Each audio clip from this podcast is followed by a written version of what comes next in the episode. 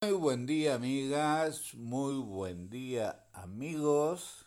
Estamos otra vez en Radio Fortaleza en este programa que se llama Hay otra historia que lleva más de 10 años haciendo entrevistas a personalidades, a figuras de toda la actividad eh, de la vida nacional.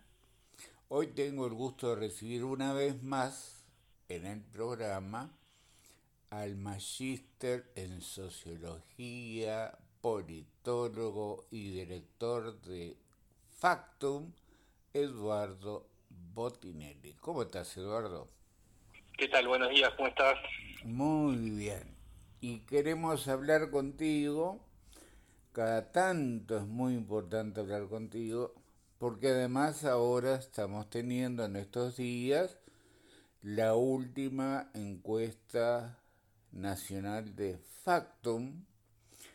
Y si bien por lo que uno más o menos está informado no hay ningún cambio tremendo ni hacia un lado ni, ni hacia el otro, hay una situación que tú me dirás ahora más o menos estable, se van dando cambios que son interesantes para ir teniendo en cuenta.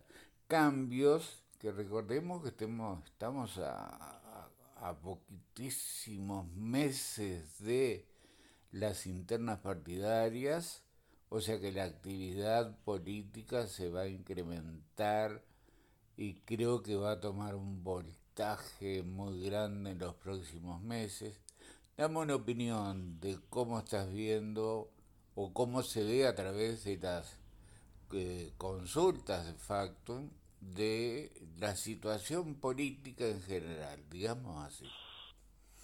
Bueno, sí, la, situación, eh, a ver, podemos separar lo que es la situación política de lo que cómo va repercutiendo en la opinión pública. Ahí está. Eh, y entonces, si nosotros vamos midiendo un poco a partir de, tenemos muchos indicadores, algunos se refleja en la intención de voto. La intención de voto muestra al Frente Amplio con un 42%, al Partido Nacional 26%, el Partido Colorado con 9%, Cabildo Abierto con 7%, el Partido Independiente 3%, la suma de otros partidos alcanza 5 puntos, 3 puntos de Blanco y Delgado y 5 puntos de lo que llamamos indefinidos puros, es decir, personas que ante esta oferta amplia electoral eh, sigue sin definirse. Esto nos muestra un escenario donde el Frente Amplio tiene el 42% y la suma de los partidos que conforman la coalición un 45%. Es decir, tres puntos por encima la suma de los partidos de la coalición que el Frente Amplio. Esto muestra un pequeño movimiento de acortamiento de las distancias. ¿no? Es decir, la suma de los partidos de la coalición sobre el Frente Amplio han estado entre los 5 y 6 puntos a lo largo de todo el 2023, incluso cuando tomamos el año pasado, y ahora se reduce a tres puntos la distancia. Ahora, estos movimientos están dentro del margen de error, pero ¿qué, qué es lo que vemos? Es que en realidad todos los indicadores que tenemos se han movido para el mismo lugar. Es decir, este cierre del año aparece con un movimiento leve, porque, porque en Uruguay no estamos acostumbrados a movimientos bruscos, es un movimiento leve a favor del Frente Amplio y en contra de el gobierno y de los partidos de la coalición. Si nosotros miramos todos los indicadores, todos los indicadores van hacia ese lugar. ¿no? Y cuando uno mira, bueno, qué pudo haber pasado, es bastante razonable entender la agenda, el resultado de la encuesta, mirando la agenda política. ¿no? Es decir, bueno, la acumulación de casos que ha tenido el gobierno de que lo han puesto en, en, el foco eh, en forma importante con digamos el, desencadenante final que termina habiendo renuncias de ministros, subsecretarios, del asesor principal del presidente, bueno, eso termina, en algún momento terminó decantando por el propio caso Marcet, digamos, y el desenlace que está teniendo en términos de costos políticos, pero también hay un proceso de acumulación negativa en una serie de casos. Al mismo tiempo hay cuestiones positivas que el gobierno va mostrando, ¿no? Y que de alguna forma contrarrestan. Si solamente estuviera lo negativo, probablemente el efecto fuera mayor. Pero la situación en términos de desempleo aparece mejor de lo que estuvo durante el año pasado. Eh, hay variables económicas, por ejemplo, el tema del salario real, que empieza a tener una mejora con respecto a lo que fue en años pasados, eh, sobre todo referido o al 2019 o a lo que fue durante este gobierno, con la pandemia, con la sequía y lo que fuera, pero claramente hubo un, un cimbronazo económico importante y en términos comparados está mejor que lo que estaba antes, por lo menos para la mayoría de la población.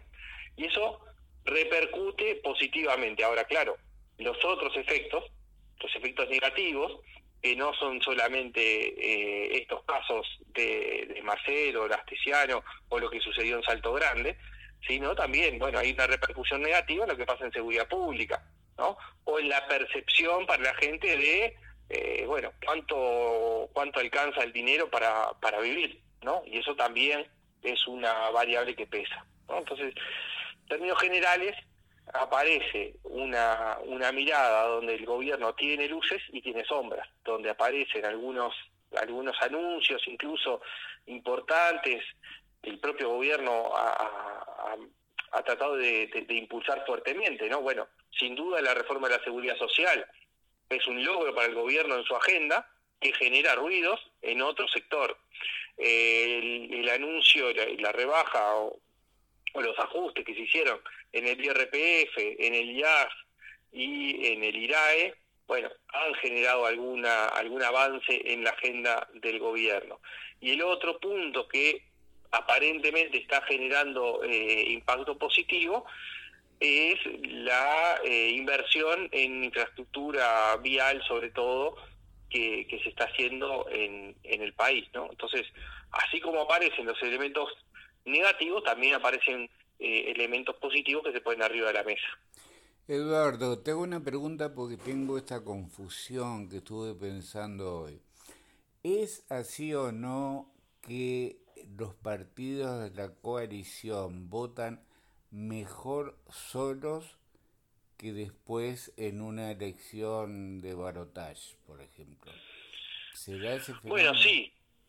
Eh, en realidad, si nosotros miramos lo que sucedió en 2019 y lo que lo que sucede en la encuesta actual en un escenario no, no es de balotage, pero sí es preferencia entre dos candidaturas, eh, muestran un comportamiento similar nosotros miramos 2019, la suma de los partidos de la coalición votó 54%. Y la, el resultado en eh, noviembre de 2019, el voto a la calle Pou fue el 49%. Entonces hay una pérdida neta de 5 puntos directa, es decir, gente que votó a un partido que después apoyó un candidato y sin embargo decidió no apoyar a ese candidato. ¿eh? Eh, lo mismo eh, está sucediendo hoy. Cuando nosotros hacemos la encuesta esta de preferencias, hicimos eh, un escenario de Yamandu Borsi con Álvaro Delgado, en la medida que son los dos que lideran sus internas y que son los dos partidos que por intención de voto irían a una segunda vuelta, bueno, en términos de preferencia, ¿a cuál elige la gente? ¿no? Y ahí lo que tenemos es que Orsi alcanza el 51% y Delgado el 41%. ¿Qué es lo que sucede? Bueno, que efectivamente el comportamiento que se da de los votantes de los partidos de la coalición tiene algún tipo de división, no es eh, una división equitativa entre quienes apoyan a unos y a otros, sino que hay más apoyo a el quien sería representante de la coalición, en este caso Álvaro Delgado, que a quien representa el Frente Amplio, en este caso, en este ejercicio, llamando Orsi. Por tu experiencia, por tu experiencia, Eduardo, te corté, disculpa. Por tu experiencia, los... Eh, ay, ay, ahora se me olvidó lo que te iba a decir. Eh, sigue, por favor, el Alzheimer me agarró ahí. no, no está bien. El, el, cuando nosotros miramos, la tercera parte de los que hoy eligen el Partido Colorado preferirían votar a Orsi que a Delgado eh, un poco más de la tercera parte de los que eligen a Cabildo Abierto preferirían a Orsi que a Delgado. y la tercera parte, los que eligen al Partido Independiente o el Partido de la Gente, elegirían a Orsi y, no a Delgado, y viceversa, ¿no? Los dos tercios, digamos, de... Entonces, la suma de los partidos de la coalición es más que la intención de voto que tiene, la intención de voto no, perdón, la preferencia que recoge Álvaro Delgado, ¿no? Entonces, eh, efectivamente, cuando van separados, obtienen mayor volumen de votación que cuando se unifica. Y esto es bastante esperable en este sistema, porque eh, claramente hay una elección que es parlamentaria y que eh, va con candidaturas únicas o fórmulas que despiertan en determinados sectores de la población, que son diversos entre sí, apoyos. Ahora, después, cuando eso se resume en un único nombre, la diversidad que presenta una, una coalición, en este caso una suma de partidos, hace que no todo ese electorado se sienta identificado con ese último nombre o esas últimas fórmulas que representa a una parte de toda esa de, toda esa coalición no el frente amplio es distinto porque muchas veces se quiere asimilar o se busca asimilar el frente amplio como coalición frente a la coalición republicana. La diferencia sustancial que tiene el frente amplio con respecto a la coalición es que el Frente Amplio tiene autoridades, tiene una interna y la candidatura única que va en octubre es la misma que va a ir en noviembre. Por lo tanto, entre octubre y noviembre no hay incentivos para dejar de votar, salvo segmentos muy específicos que lo que quieran es votar una candidatura a diputado en un departamento y no al partido en, en una nacional. Pero es absolutamente marginal. Entonces hay una diferencia sustantiva en eso. El Frente Amplio va con la candidatura única, si bien tiene sectores distintos adentro, y una diversidad importante, en la interna define la candidatura única y la fórmula presidencial, que después va a seguir octubre y noviembre. Mientras que la coalición, los partidos que conforman la coalición, tienen sus propias internas, cada uno va con candidato único por su partido en octubre, y después de quien de quien gana esa eh, en esa en esa competencia o sea y, va al balotaje lo que hace es un acuerdo con el resto de los partidos entonces hay una diferencia sustancial para poder fidelizar el voto que hace que bueno que efectivamente tanto en 2019 como en los ejercicios que hacemos hay una pérdida de votos de la suma de los partidos de la coalición con respecto a una figura única en una hipotética segunda vuelta. Me acordé de la pregunta, Eduardo. Eh, según tengo entendido, tú me dirás, por tu experiencia de toda una vida, las encuestas realmente eh, adquieren mucha fuerza cuando están la cara y los nombres de los candidatos oficializados. Es decir, cuando el candidato del Partido Nacional va a ser fulano, del Partido Colorado Sutano, cuando la gente ve las caras y el accionar, el moverse de los candidatos. Hasta ahora es un poco teórico, puede ser Orsi, puede ser Cose, puede ser Rafo, puede ser Delgado. ¿Cómo lo ves tú así, a eso? A ver, digamos que hay como distintos escalones, ¿no? Más o menos entre las dos terceras partes de la población ya tiene definido qué va a votar, qué va a votar en 2024 lo tiene definido en 2019. Las dos terceras partes ya tienen definido qué va a votar. Incluso hay un poco más y decimos qué bloque va a votar. Es decir, de repente hay un segmento eh, no claramente precisable pero podemos hablar entre el 5 y el 8% de la población, quizás un 10, que ya sabe que va a votar, que no va a votar el Frente Amplio.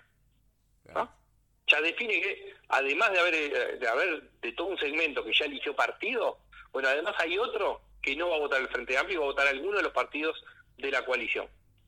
Hay otro segmento que va a votar partidos este, que no están ni en la coalición, ni, ni, ni en acuerdo con el Frente Amplio, ni adentro del Frente Amplio. Entonces, en realidad, lo que efectivamente termina moviendo, eso que tú decías, la cara, bueno, afecta mucho más las posibilidades de movimiento adentro de los partidos de la coalición que elegir bloques.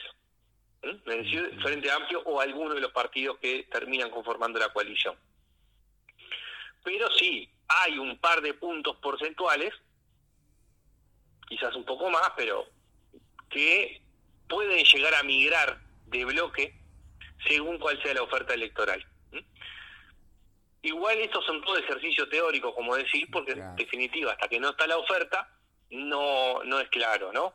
Eh, incluso nos pasa mucho más con las internas, porque las internas, además de, de, la oferta que se va conformando, el voto es, voluntario. Por lo tanto, también hay una decisión de ir a votar o no que repercute sobre, sobre los resultados.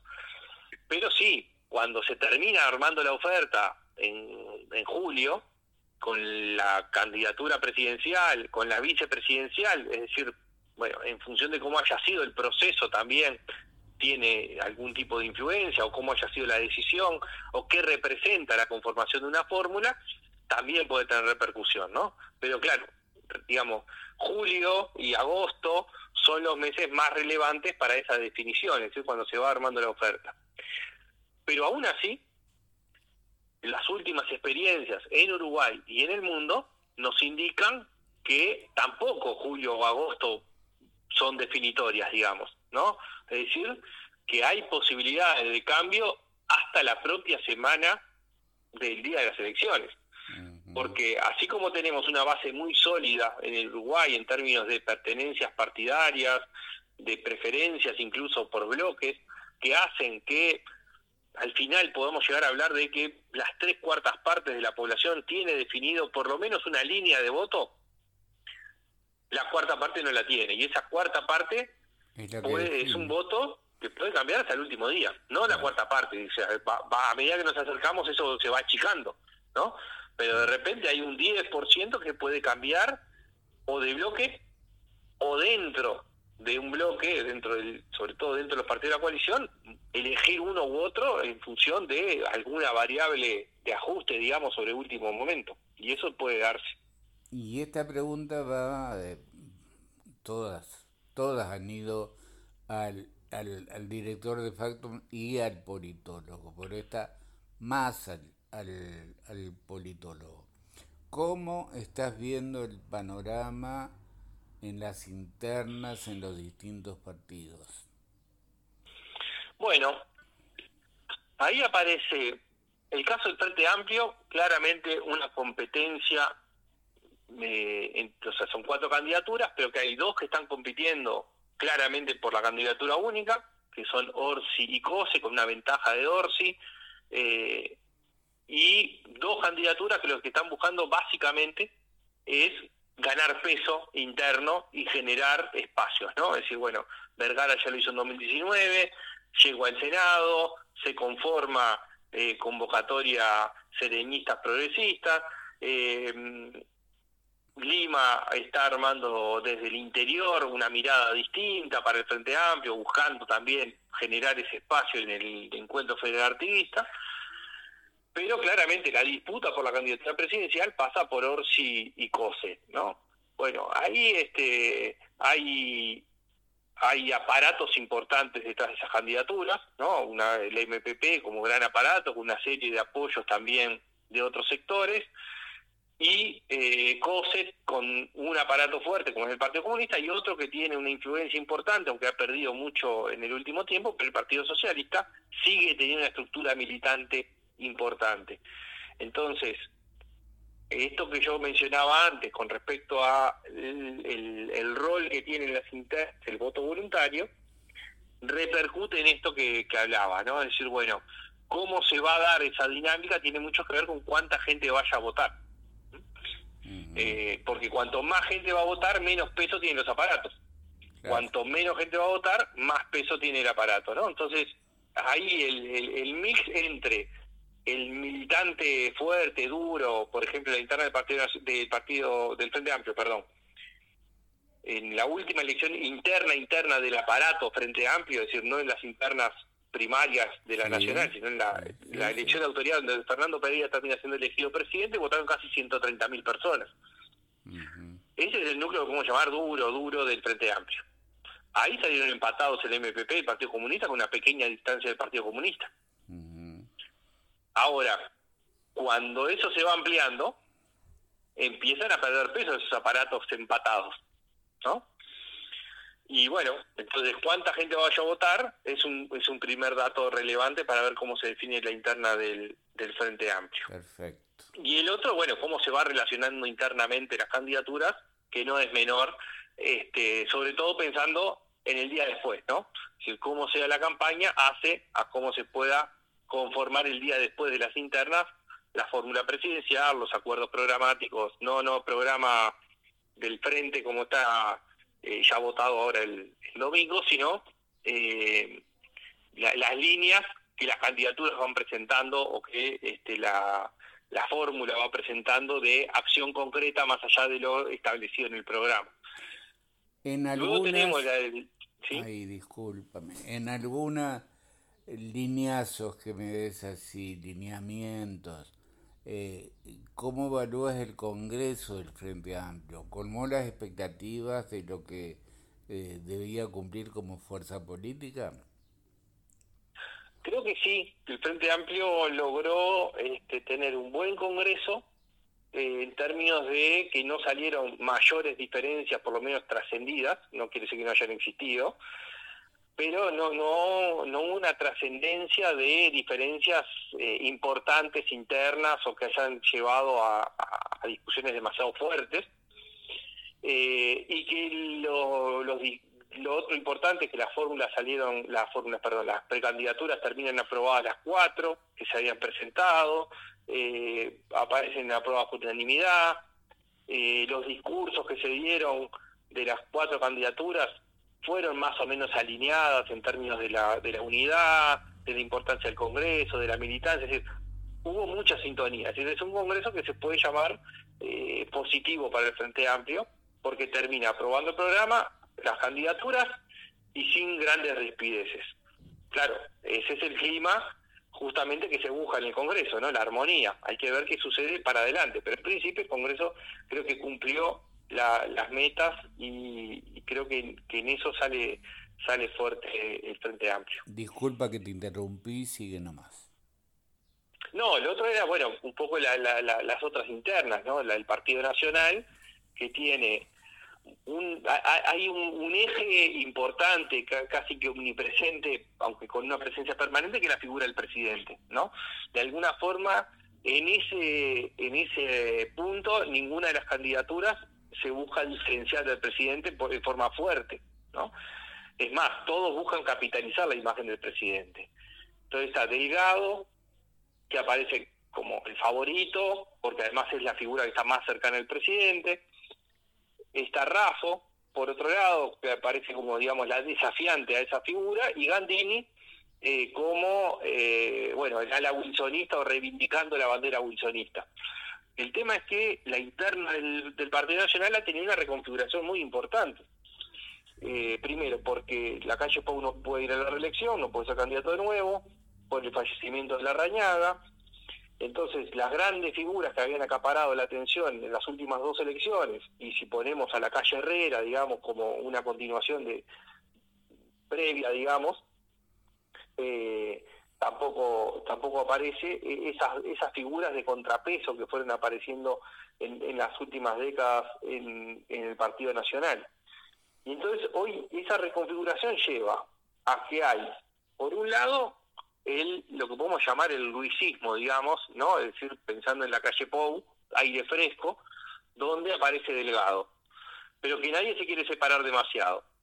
Por otro lado el herrerismo que impulsó a Laura Raffo eh, por otro lado, la 40, que es parte del sector que apoyaba a la calle Pou en la elección pasada, que hace un acuerdo con lo que se llamaba el grupo de intendentes, ¿no? Mejor País, que ahora se llama Espacio País.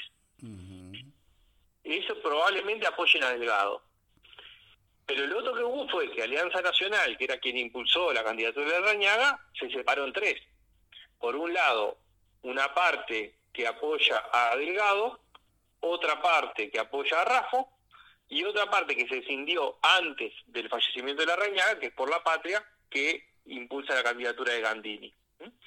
Entonces, eh, la reconfiguración llevó a desdibujar, por un lado, los liderazgos que no están, y por otro lado, las banderas. ¿Por qué?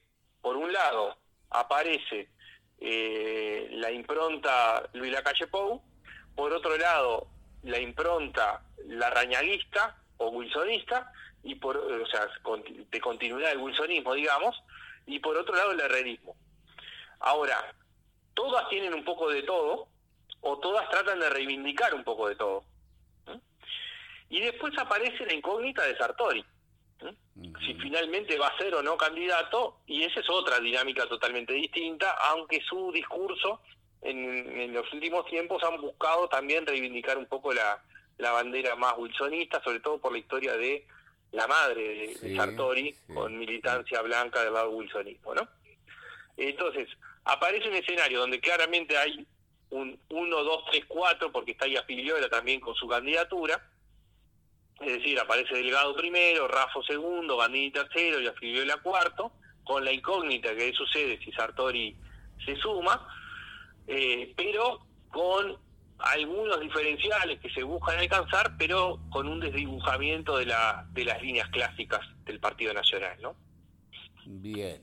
Y el Partido Colorado con seis candidatos, seis precandidatos, un partido que parecía totalmente eh, inerme, en silencio y que de repente estalla con esto que yo creo que el solo hecho de la competencia entre los candidatos le va a dar vida, da la impresión.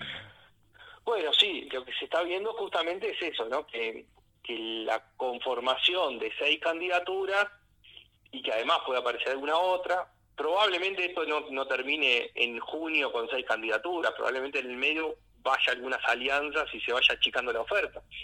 Pero inicialmente lo que aparece es, bueno, un partido que se activó, ¿no? que estaba, eh, había quedado huérfano, en el sentido de que, así como hablábamos de, del Partido Nacional, de las dificultades que tiene al no estar la calle Pou compitiendo y el fallecimiento de la Rañaga y la reconfiguración que se da, el Partido Colorado tiene un, proceso similar, es decir, bueno, hay un, un este un retiro de Sanguinetti de la candidatura por temas más además perdió la interna pasada aunque es el secretario general del Partido Colorado hay un retiro de la actividad política de Talvi por lo tanto queda vacío digamos de liderazgo por lo menos en términos de candidaturas y que aparezcan seis candidaturas bueno por lo menos hace que el partido se mueva ¿no? que hay recorridas por el interior, que se hacen reuniones, que abren los clubes políticos, que se van haciendo alianzas, y bueno, efectivamente lo que se está viendo es que eh, por lo menos hay una reactivación. ¿Cuánto termina repercutiendo en términos electorales? Es algo que todavía mm, es prematuro, porque las candidaturas del Partido Colorado lo que tienen es que tienen altos grados de desconocimiento en la población, incluso dentro de los votantes del Partido Colorado. Lo que va a haber a partir de ahora digamos, durante los próximos tres meses seguramente, es un proceso fuerte de presencia en búsqueda del conocimiento y se vaya alineando la interna de, del Partido Colorado eh, para algo competitivo. Hoy es una incógnita, digamos, quién, quién va primero, segundo, tercero, digamos, como sí aparece bastante claro el juego, digamos, en el Frente Amplio y las posiciones en el Partido Nacional, en el caso del Partido Colorado es más eh, es menos claro cuál es el panorama, ¿no? Eh, Eduardo, una cosa que me llama la atención es el porcentaje que eh, a Factum le da el Partido Independiente, el 3%, ¿no? sí. Hay otras encuestadoras que le dan el 0%, el 1%. Eh, siempre se respetó y, tiene gran prestigio la, la, metodología de Factum. ¿Por qué esa diferencia tan grande? Es un 300% con respecto a otras mediciones, ¿no? Bueno, ahí hay, hay un fenómeno y es una diferencia metodológica importante.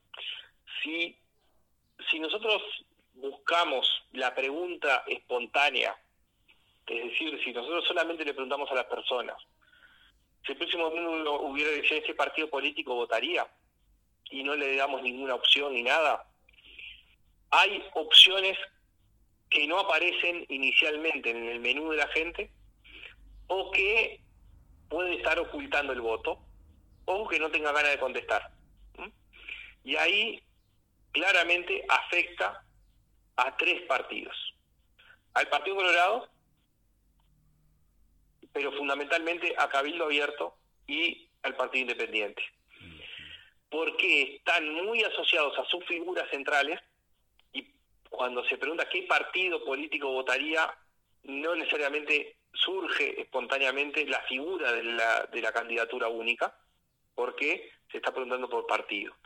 Y el otro, en el voto oculto, es que cuando no está legitimado socialmente o fuertemente, es más, más fácil esconder el voto en una respuesta que llamamos espontánea, es decir, cuando le decimos este, las opciones de respuesta. Si damos las opciones de respuesta, ahí hay mucho más gente que elige el Partido Independiente o a Mieres o a Cabildo Abierto o Manini. Ah, Entonces, en esos dos casos hay una repercusión, una repercusión importante en la metodología y eso es lo que explica la diferencia. Lo que hay que ver es si con el paso del tiempo eso se sostiene, ¿no? Es decir, el Partido Independiente en la elección pasada, por ejemplo, en el medio del, digamos, 2018, incluso en el arranque del 2019, llegó a dar el 6%.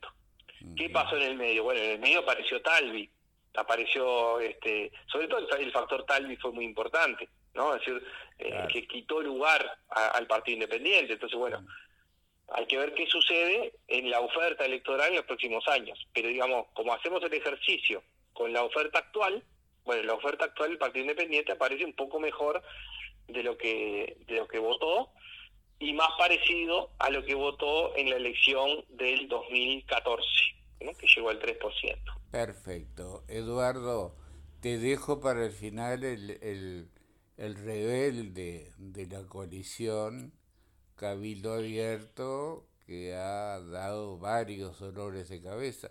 En ese último libro que yo no he podido leer, recordemos que habla que el presidente de la calle Pou no tiene ni idea de quién era el abuelo, que, que Sanguinetti te puede degollar de parado, ha hecho unas declaraciones, una eh, crudeza brutal. Y ha actuado Cabildo Abierto siempre marcando el perfil permanentemente y separándose de la coalición, aunque después en la mayoría de las veces terminan votando juntos. ¿Cómo ves la situación en este momento? Bueno, eh, sí, a ver, yo creo que hay hay un discurso en el último tiempo mucho más fuerte de, Cabildo en la línea opuesta a la que se venía viendo, digamos, ¿no? Es decir, claramente en las últimas entrevistas que ha dado Manini, lo primero que dice es que Cabildo es coalicionista, ¿no? Que es un cambio, porque no estaba siendo tan firme en eso. Supongo, o sea, entre otras cosas responde a esto que tú planteabas, a que se lo ha puesto, digamos, y por las propias acciones, en duda si estaba o no en la coalición y si podía ser o, pensaba ser parte de una futura coalición, ¿no? Entonces, en la medida que están las dudas, empieza a reafirmar su, su lugar en la coalición. Pero sin duda, eh, esto, esto no es nuevo. Eh, hay cuestiones de tinte personal, digamos, vinculares, que, claramente han sido afectadas y que, que esta, estas cuestiones que ha dicho en el libro, diría que no sorprende, ¿no? Digamos, este, por no por lo que haya dicho antes específicamente, pero por algunos atisbos sí, eh, no, son grandes sorpresas lo que dijo, eh, pero sí, desde el punto de vista político, desde la conformación de la coalición misma, se ha marcado las diferencias ideológicas que existen dentro de los partidos que conforman la coalición, ¿no? Es decir, vamos de un partido que impulsa la desmonopolización de los combustibles a uno que prácticamente está en la defensa de la, de la estatización, ¿no? Y de hecho, apenas arranca el gobierno con la discusión sobre el presupuesto nacional y la ley de urgente consideración, pero sobre todo el presupuesto nacional es el primer el primer punto de diferenciación, había no, no eran discusiones eh, pragmáticas, no era aumentamos eh, acá y bajamos acá los recursos, no, eran ideológicas. ¿no? Mm. Y esas diferencias ideológicas han estado permanentemente. La regulación del, de la forestación ha sido uno, eh, bueno, las diferencias con temas de seguridad, eh, bueno, este el, plebiscito que está impulsando Cabildo va en contra de la opinión de todos los socios de la coalición, ¿no? Entonces, sin duda, pero hay como muchas diferencias que son profundas, profundas desde el punto de vista ideológico. Y sin embargo, eh, de alguna forma lo que está planteando es, bueno, a pesar de las diferencias ideológicas y, de todo este trayecto, pretende seguir manteniéndose en una posible coalición a partir del año próximo. ¿no? Entonces, hay diferencias, yo creo que las diferencias son eh, no son coyunturales y que no se van a solucionar para el que viene, quizás sí haya ajustes importantes en la forma de funcionamiento y toma de decisiones, que creo que esto lo hablamos en algún momento, la forma en que el presidente llevó adelante la coalición también colaboró en que los ruidos mediáticos fueran mayores. ¿no? Porque nunca hubo el pataleo termina siendo público. Nunca hubo una mesa política, nunca lo permitió la calle Pou, por ejemplo, ¿no? No, claro, y hay, y hay decisiones trascendentes del país que no ha tenido la participación de los de los socios de la coalición, ¿no? Es decir, cuando, cuando eh, Uruguay vota el presidente del BID, impulsado por Trump, contra la opinión de Sanguinetti y de Manini, es un caso. Cuando se, da, se comunica públicamente la intención de ir a un TLC con China, a los líderes de la coalición se les avisa 10 minutos antes de la conferencia. Eh, es decir, ha, habido muchas decisiones. Lo del la rebaja de, del, o los cambios eh, tributarios que se realizaron del IRPF, el IAS, eh, no fueron comunicados previos ni discutidos previos. Fue un anuncio ante la Asamblea General dado por el presidente y ante los socios no tuvieron este, la información. Entonces, hay muchos, eh, que quizás algunas son anécdotas y otras son decisiones importantes, que hacen que al final, claro, al no haber ese ámbito de discusión, bueno, esas diferencias ideológicas profundas terminan dándose eh, en el ámbito público y no en el privado. Me acuerdo de aquel poema de Borges, no nos une el amor sino el espanto. Creo que en la coalición se da claramente eso. Sí, sí, eh, en principio hay, hay un primer objetivo que es ganar de Frente Amplio y eso no hay dudas. Claro, claro. Empezamos por el principio en, en cuanto a, a, orden de prioridades y termino con esta pregunta y ya es el final. ¿El partido de la gente existe aún? Bueno, eso nos llama un poco la atención. O sea, técnicamente no existe. No existe más en la Corte Electoral como partido de la gente. No, no, no, no, tiene autoridades y no, no existe. O sea, formalmente en la Corte Electoral no existe el partido de la gente. Dejó de existir. Sin embargo, en las encuestas sigue marcando algo.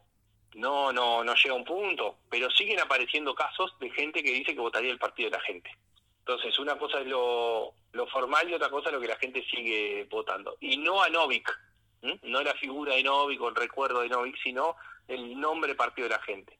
Eso después hay que ver por dónde se canaliza, porque en la medida que no está como partido, y qué pasa con el caso de Daniel Peña, ¿no? el diputado de del Partido de la Gente, eh, bueno, hay que ver cómo se, se, sigue adelante, pero sigue apareciendo, ¿no? Incluso creo que alguna encuesta de algún colega que en la otra metodología, en la, en la, espontánea, si no recuerdo mal, alguno lo, lo, llegó a, identificar también cerca del 1%. Eduardo Botinelli, eh, yo te agradezco una vez más eh, y siempre lo repito, la generosidad que tienes con hay otra historia, siempre te haces un lugar, siempre nos acompañas y eso yo te lo agradezco muchísimo. Permíteme mandarte un abrazo y despedirme de los oyentes. Y les digo, amigas, amigos, hoy estuvo con nosotros en Hay otra historia, el Magister en Sociología, Eduardo Botinelli, politólogo y director de la consultora Factum. Hasta mañana, gracias.